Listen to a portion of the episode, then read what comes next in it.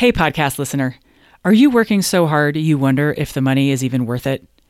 If you're like most CPAs I work with, you have way too much to do, you feel relentless deadline pressure, and worst of all, you feel torn between serving clients and being with family. What if I told you you could work a 40-hour week without losing a dime?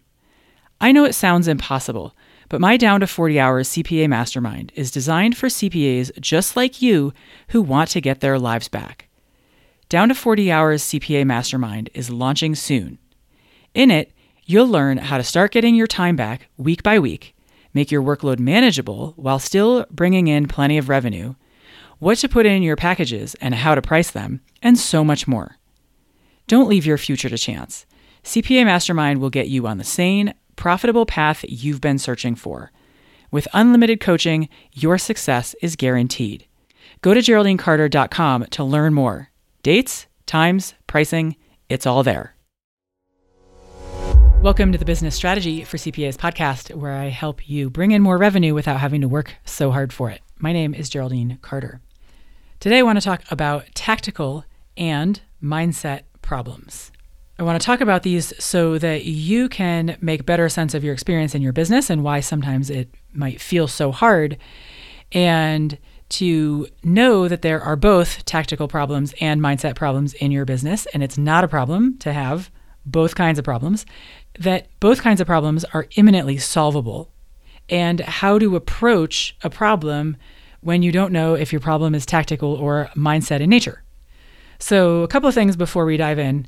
At a high level, tactical answers are pretty easy to find. You can find them on Google, you can find them in books, you can find them coming from the experts that you listen to who are good sources of guidance on the kind of problem that you're trying to solve. Tactical answers are usually pretty easy to find. What is harder to find are mindset answers, right? They're a little bit running beneath the surface, they run in the background, and oftentimes our thoughts appear to us as true. Now, our thoughts are real, but that doesn't mean that they're true, and yet we spend a lot of time believing our thoughts. We believe our thinking because, after all, if I thought a thought, why would I think a false thought? That would be dumb. Why would we think false thoughts? But we think false thoughts all the time. The brain was designed to avoid pain and seek pleasure and conserve energy, right? And so oftentimes it draws very simple conclusions based on what it sees, and once it draws the conclusion, if that feels satisfactory, then it keeps that conclusion.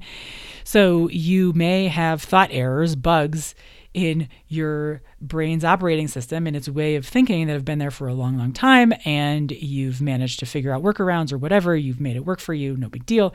And so we don't uncover our false thinking. It's hidden to us. And that's a problem in our business, right? Because what happens is we get the tactical answer to a problem, but then we can't implement it. Or we try to implement it and we get stuck, or we get paralyzed, or we freeze. Or we try and solve the problem with tactics and we just keep hitting the same nail with the same hammer, thinking that we have a tactical problem, not realizing that what in fact we have is a mindset problem, right? And so we're not actually solving the correct problem. And when we do this in our businesses, we waste time and we get frustrated and things appear like they don't work and you want to throw in the towel and so on. And I don't want that for you. What I want for you is to be able to effectively solve the problems in your business. It's not a problem that your business has problems. That's what businesses do. They're like gardens that push up weeds. Like, that's just what they do. And it's really helpful to be able to, on the regular, solve them and not just stick them in the back where they tend to, if you ignore them, they either stay there and they stay the same size or they grow in size, right? They usually don't resolve themselves. Sometimes they do when you get lucky. But typically over time, they at least stay the same or they get worse.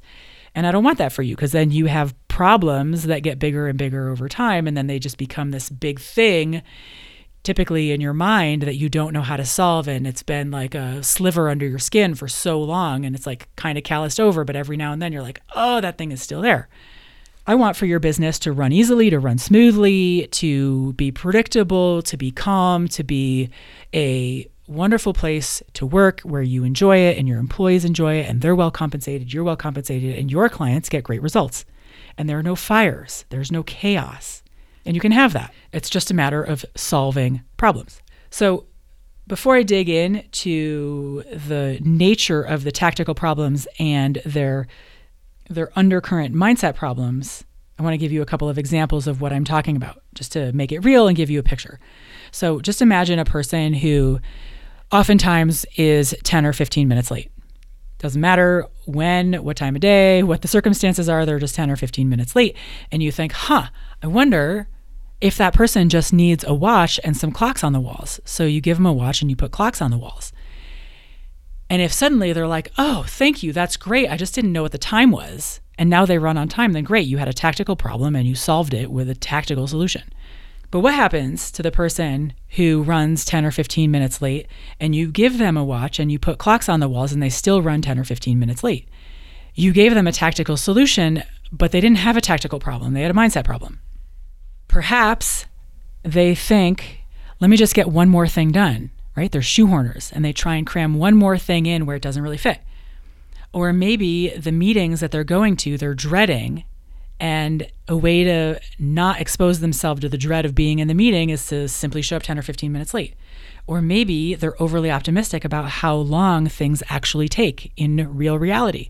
So they don't allow enough time. And as a consequence, they run 10 or 15 minutes late. Or maybe they go to meetings and they don't have any kind of planned agenda. So they jibber jabber for 45 minutes and they wander all around the bush. And then when they realize they have 15 minutes left, they're like, oh, maybe we should get down to business. What were we supposed to talk about? Why are we even having this meeting, right? And then they only have 15 minutes left, but turns out once they focus, they've got some actual stuff they need to talk about. And then the meeting goes long and then they're 10 to 15 minutes late. Or maybe they're meeting with a person who is a total yammerer and they don't want to be rude and cut that person off. So rather than have the script, which is something like, hey, this has been really great. I've enjoyed speaking with you. I do have another commitment in 15 minutes, so we should begin wrapping up and then we'll figure out when our next meeting time is to hash out any details. They don't have a simple script and they don't have a way of being neutral about it. They're wrapped up in being upset and not wanting to upset the other person or piss them off or be rude. So instead they let that person yammer on and then they're 10 or 15 minutes late. So you can see a bunch of mindset problems that have nothing to do with wearing a watch or having clocks on the wall. Also, with a mix of tactical problems, right? Sometimes it's really helpful to have the right script so you can say things in a way that is gracious or diplomatic so that you don't come across as abrupt or rude. All right, let me give you another example. The other day I was listening to a podcast episode and the guest was telling a story to the host, and she was saying something along the lines of, I got this promotion and it was a really great opportunity and I was really excited about it. It was kind of a dream job and my husband was really supportive of it and he was excited for me and we thought it was a good idea and we have two young kids, so we moved them across the country and I took the job and it was all awesome and everything, but between the stress of the new job and the move, I gained 20 pounds. And so you can imagine that story and you can probably imagine nodding along and being like, yep, I can imagine how somebody would be stressed out because of those circumstances and that they would gain 20 pounds in that situation. But the thing is that eating doesn't solve for stress.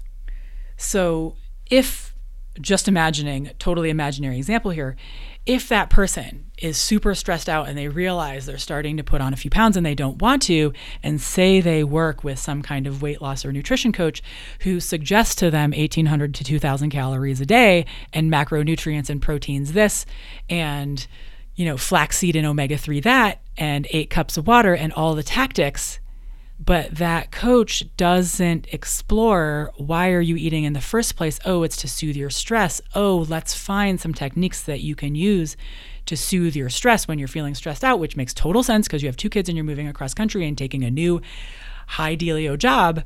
If the coach doesn't identify the actual problem, they're going to prescribe a solution that's ineffective, right? And you can imagine all the reasons that people eat, including stress and boredom and procrastinacking and sneaking food as if somehow you're sneaking it from somebody who's surveilling you, or sadness, or there's comfort food, or, eating now so that I'm not hungry later, or I didn't want to not finish my plate and offend the host, or it was a birthday. What was I supposed to do? Be the only one not eating cake, right? All kinds of mindset issues around the tactics, which can be very straightforward.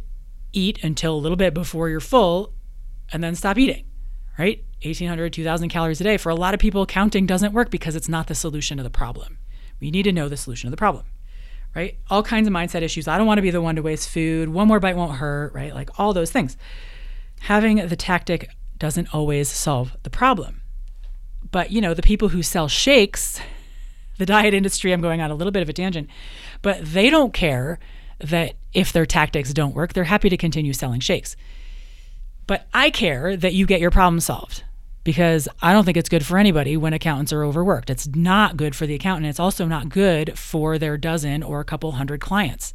It's not good for anybody. And there is a societal ripple of downstream effect when accountants are overworked.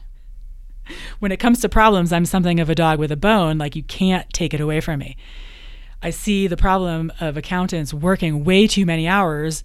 They're ostensibly smart people. Being smart has nothing to do with it, right? If I'm so smart, why can't I lose weight?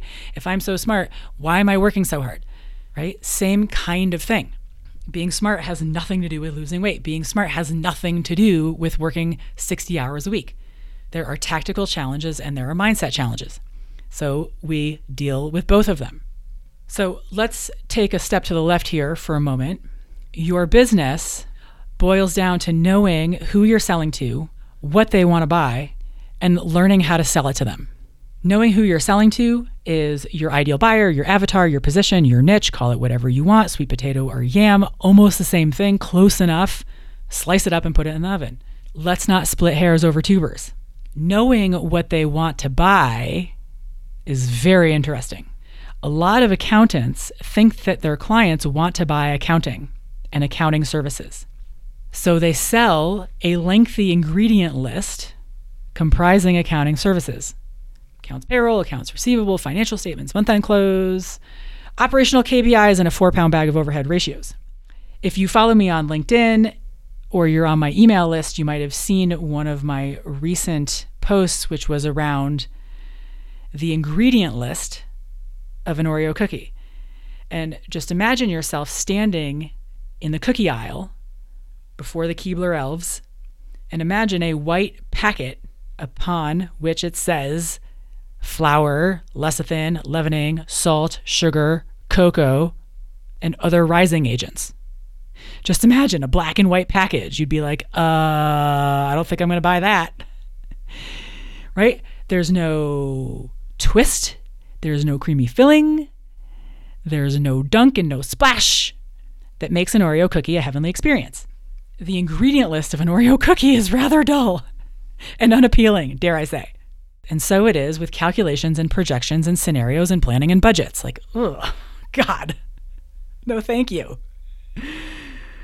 But when you don't understand your buyer and what they want and what experience they desire to have, right, the twist and the creamy filling and the splash and the dunk, then your next best option, it makes perfect sense, is to sell the ingredient list because you know what it is. The problem is that your buyer doesn't know what it is and they can't connect the dots between ingredient list and twist and dunk and splash. And your buyer cannot connect a 4-pound bag of ratios and operational KPIs to how much cash above normal cash flow they need in order to build a building. Let me take this one step further and talk about eggs. So imagine yourself before the array of eggs. And at the bottom, there's the ones in the gray styrofoam. And they have a little blue bar and it's like 12 white jumbo eggs, $2.99. And then a little bit above that, you have the fancier eggs. So I want you to ask yourself as you wash the dishes or walk the dog, why do you buy eggs? And what are you buying? Are you buying 12 whites, 12 yolks, and 12 shells? That is technically what you're buying. But as you rise up in the case, you're buying cage-free hens and organic cage-free hens and grain-fed hens and happy chickens and chickens who go to the hen spa. Now, some people, it really matters that their hens are well treated and get massages on the regular. Other people don't care, they just want eggs. And there's a buyer for every level on that case in the egg aisle. I would love to know why you buy eggs. I buy eggs so that I can whisk them up, load them down with Gruyere, and pack a rainbow full of vegetables inside them so that my kids will get vegetables. That's why I buy eggs. That's not why everybody buys eggs, but that's why I buy them. Now, imagine the egg farmer who decides to market his dozen eggs as 12 whites, 12 yolks, and 12 shells. Now, it takes conversations with your clients to really understand what it is that they are actually buying beyond the accounting, beyond the understanding of the numbers. They have an agenda, a personal agenda that goes much deeper than that. It takes some uncovering. It is a tactical problem. Okay, the next piece is how to sell to your client the thing they want to buy. So there's a mindset piece in here. There is a spectrum, and at one end, there is dirty selling, and all the way at the other end, there is clean selling, and there's a lot of room in between. Dirty selling, you've probably been on the receiving end of, which includes the slimy tactics and the schmarmy and the pushy and the salesy and the trying to convince you and the downright lying and the untruthfulness in some cases, or information that is important but omitted. All that stuff falls into the dirty selling camp. And sometimes because we, through the experiences of our lives have experienced dirty selling, we associate selling with dirty. But there is a huge spectrum between there and clean selling. And clean selling, I'll do a thorough treatment on a future episode of clean selling, but for now, think of clean selling as being fully in service to your buyer and only selling to them something that solves the problem that they have, that is the solution that they are looking for, the process will work for them, and they will get the results that they're looking for with clear and transparent and upfront pricing, with no attachment from you about the money. You're helping your client, your buyer, to make a clear decision with all the facts about their potential success in working with you. That's clean selling. Selling can be dirty and selling can be clean, and lots of ways in between. But if the CPA believes that all selling is dirty and they don't want to sell and selling is somehow beneath them, they're going to avoid selling. And guess what that does to revenue when you avoid selling? So your business is, who do you want to sell to? What do they want to buy? And how to sell it to them. So now I will get into the meat of tactical and mindset problems of these three things. So the first one, positioning, right? Your ideal buyer, your avatar, your position, yam or sweet potato, same thing. So niching is a tactical problem. And the question is, where should I niche to? There's no single right answer for any single person. There are lots of viable niches. There are lots of wonderful niches that will work for you. Some niches that work for my current clients are real estate, restaurants and bars, 10,000 acre farmers, 6- and 7-figure coaches, private practice physicians and W-2 physicians, female law firm owners, 7- and 8-figure nonprofits, and $2 to $10 million construction company owners. Lots of viable niches for you. Tactically, how do we figure out what is a great niche for you? Typically is simply a conversation or two or three about the nature of the work you like to be doing, the kinds of people that you like to be working with and for, the ways that you can help people, and where is your expertise, right? And we find the combination of all those things, and we find the marketplace for it, and we make sure it's a match, and provided that it is, off you go. So when a client is working with me and we take a meeting or two or three to look around for a nice fit niche for them, and they find one that seems like a good fit, and they go off running, then great. But sometimes that doesn't happen. Sometimes they avoid it. Sometimes they resist it. So we need to find out why, right? So the tactical problem is simply finding a right fit niche that has the right kind of clients doing the work you enjoy for the right revenue level so it all pencils out. But the mindset problem that might be underneath it, if the client isn't progressing, making progress, might be, I don't want to be bored. I don't want to be doing the same thing all the time every day, or which we address. I've yet to have a client be bored in their niche. So far, nobody's complaining about more money and more free time. Boredom has yet to be a problem. It's not to say that it can't be, but I have yet in practice to see it be a problem, but it sounds entirely plausible, right? But it's just a mindset thing that we need to uncover. Another one is, I don't want to limit myself. I don't want to limit my revenue. So we need to address this one, because really their business is limited right now by being a generalist.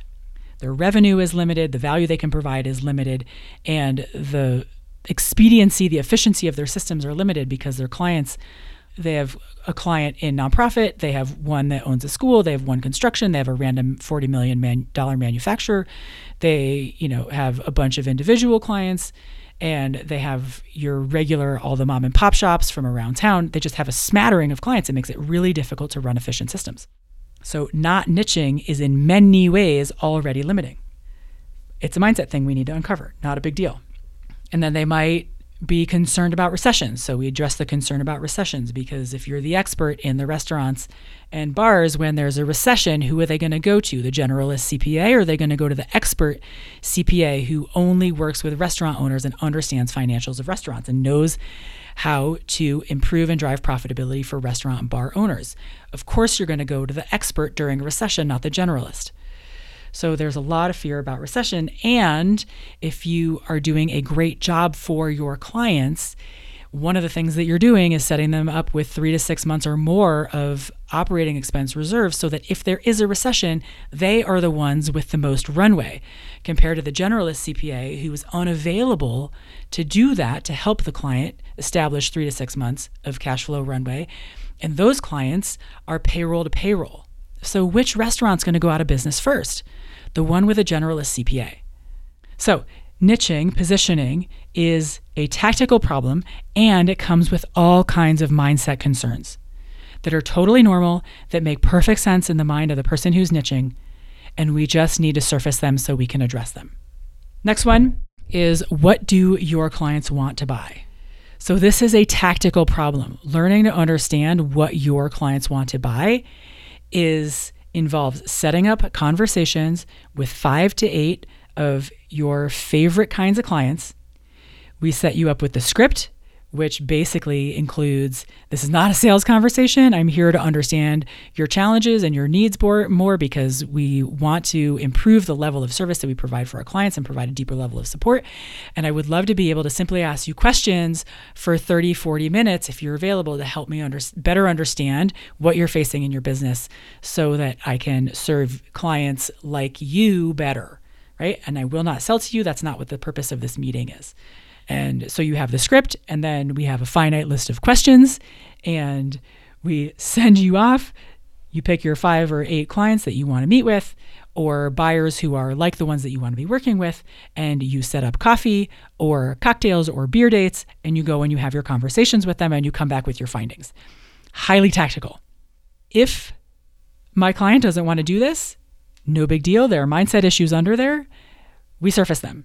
And those mindset issues might be, I didn't have time, or I just feel awkward, or I don't want to impose or be a burden to my clients. They're really busy, or I don't know how to say it. I don't quite know how to word it, in which case we just revisit the script and we, role play and try it again. Or a very clever one, an invented fire, so as to have a plausible excuse for not doing it. Also, no big deal. We tend to invent fires. Our brains are really good at protecting us, right? They want to avoid pain. It is one of their 3 primary jobs, and they can be sneaky. So we got to watch out for invented fires. Understanding your buyer is a highly tactical problem, and if there are undertows of mindset issues, not a big deal. We surface them. Next one, selling. This happens almost with every single client of mine, because the accounting space traditionally, historically, has come from a sort of hourly billing, which leads to order taking, like call me and ask me what you want and I'll do it and I'll send you the bill. And what is not billable is a conversation around, what is it that you're really trying to achieve? What are your objectives? What are your goals? What are your aims? What is it that what's the outcome that you really want? That's not a billable conversation. So historically, there hasn't been an incentive to have it. But when you get off billable and you flat rate and you price up front, and your goal is now to provide a high quality service for your clients that achieves certain aims in their business or in their real estate investing situation or what have you, now suddenly it's really valuable to have a conversation about offering them a higher level of service. But of course, this isn't the normal conversation. So oftentimes, my client, the CPA, simply needs a script for, how do I introduce this idea? How do I bring this up in a conversation? I just don't know what the bridge is. What's the sentence? What's the lead in to talk about this? Highly tactical problem. And the script often sounds something like, hi, client. In our firm, we're making some changes and some improvements to how we serve our clients. And we've had a few clients who have approached us about certain higher levels of services, and we've been piloting those, and so far the results are good. and you came to mind as somebody who might potentially be interested in these level of services because your business is similar to theirs. Is this something that you might be interested in talking about? You simply open the door to the conversation and you ask for interest and permission to talk about it. You don't simply launch into your spiel. Highly tactical. If we give a CPA the tactic of here's how you introduce the conversation, and they go into the meeting with the client and they don't have the conversation, then we need to know what are the mindset issue or issues that came up. And it might be like, I felt bad, or it was such a big price increase that I kind of got scared off, or I got stage fright, or I felt awkward, or I didn't want them to freak out and stand up and walk out the door. There might be any number of reasons that they became paralyzed or they got brain fog in the moment and they just couldn't recall the script. No big deal. Mindset issues, we just need to surface them so we can solve for the right problem. So, 3 areas of your business, of your accounting practice, that are critical to your success. They are knowing who you're selling to, what they want to buy, and how to sell it to them. Positioning, understanding your buyer, and selling. All of them have highly tactical solutions, and they have mindset problems that tend to come along with them. So we need to give you the tactical solution and then see what happens. And if it doesn't work, if you can't solve it with the tactical solution, then we need to explore the mindset challenges and surface those and address those, find solutions to the mindset challenges. So before I wrap up, a couple other areas where this crops up. Of course, pricing. Not a problem. We have the tactical answers for pricing. We have enough CPAs who are working with a variety of clients inside a variety of niches, in certain revenue bands, that we have a strong sense of what going prices are or make sense for certain clients in certain places at certain times. We know the prices. We have those. But there are, of course, mindset issues around pricing. My clients will never go for that. They'll never pay this for that. My clients are cheap, and on and on. We need to address both. Same thing with packaging. We know what makes sense for bronze, silver, gold. On the whole, it's a little bit different. You know, there are small variations on a theme, but on the whole, we know what works for bronze, silver, gold, and for single one-time offerings, like strategy sessions or VIP days or diagnostics, assessments, project work, that kind of thing. These have highly tactical solutions, but they also come with mindset challenges around, especially around perfectionism and wanting to get it right. So we deal with those. Another common one is disengaging clients, especially if you're listening live after tax season. We have plenty of template disengagement letters that we can tailor so they sound like you and they strike the right tone and they make sense tailored to your client and their situation. If we give you the template disengagement letters and you don't send them out, then we have a mindset problem. And it might be around a sense of loyalty that you have, and disengaging sort of bumps up against your sense of loyalty. So then we ask, how can you be loyal to your clients while you find them a new home? Or maybe you feel a sense of loss because you've worked with certain clients for 20 or 30 years and you know them and now you know their children and so on.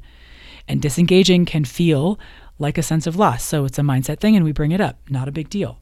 Or maybe there's a fear of letting go. And maybe if clients are associated with revenue, it feels like letting go of revenue.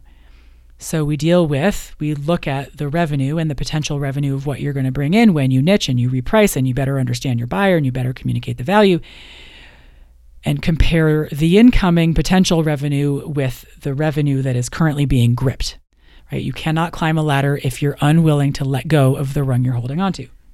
Or there might be concerns about wading into uncertainty and you've never done this before, and CPAs don't disengage clients, they have clients for life, and all the rest. Another one is website copy and feeling like, there's a reason that we didn't major in English literature, right? We're not writers, we're numbers people, we're not good at writing. But really, when you understand your buyer and their challenges and you give yourself permission to write in layman's terms and the jargon that your clients use and the turns of phrase that they use, and you talk about them and their problems and the things that they have tried and why those things didn't work and how you have the solution that you know will work and you have the process and it's entirely doable and here it is. When you can say that super simply, then it becomes really easy to write website copy. And then you can take that website copy and you use it for your social media, and then you have social media posts that get traction.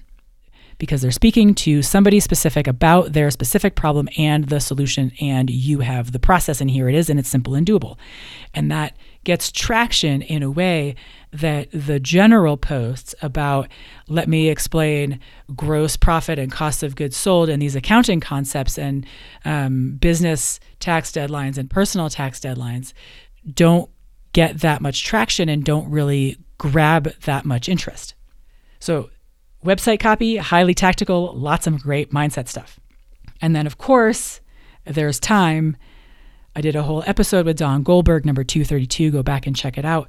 Your relationship with and to time and how you use it and how you don't use it and how you think about it all play into how many hours a week you will work.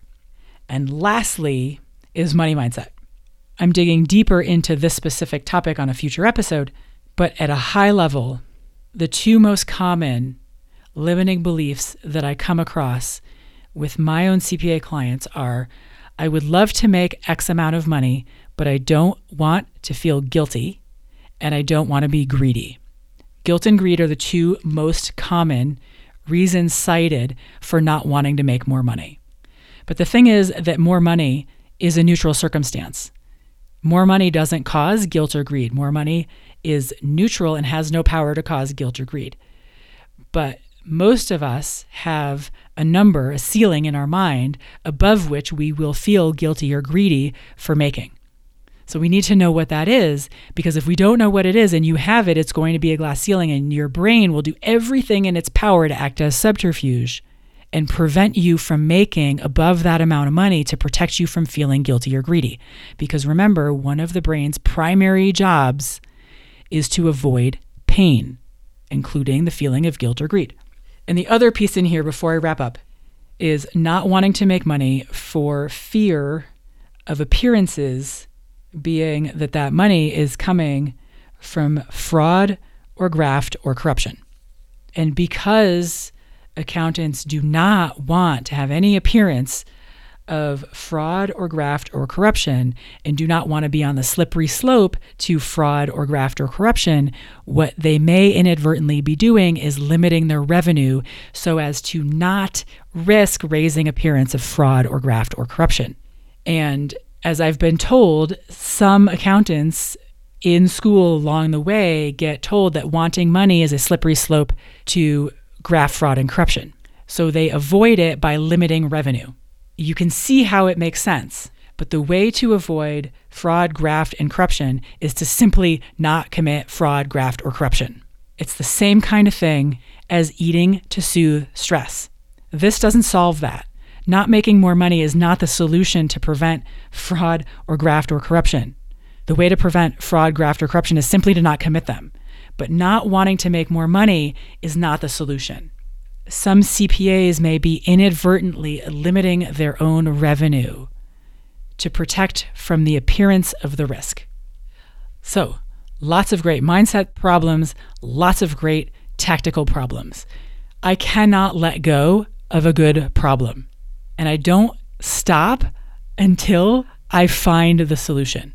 And I wanted you to have a complete solution, because giving you tactics without giving you the mindset help that you need is like having a one-sided zipper, right? And giving you only the mindset without the tactics that you need is like having the other side of the zipper, or one strand of DNA. DNA needs two strands to work. It doesn't work without two strands, and it's the same in your business. It doesn't work without tactical solutions, and it doesn't work without mindset solutions. And they are both baked into the design of Down to 40 Hours CPA Mastermind. So come get your tactical solutions, come and get your mindset solutions. This is how you can get down to the work week that you want to have and bring in the revenue that you want to have. Have a great week, and I'll see you next time. Hi again. Would you rather spend your weekends outside playing or at your desk? In Down to 40 Hours CPA Mastermind, we put an end to overworking while maintaining revenue. Go to GeraldineCarter.com to learn more. Dates, times, pricing, it's all there.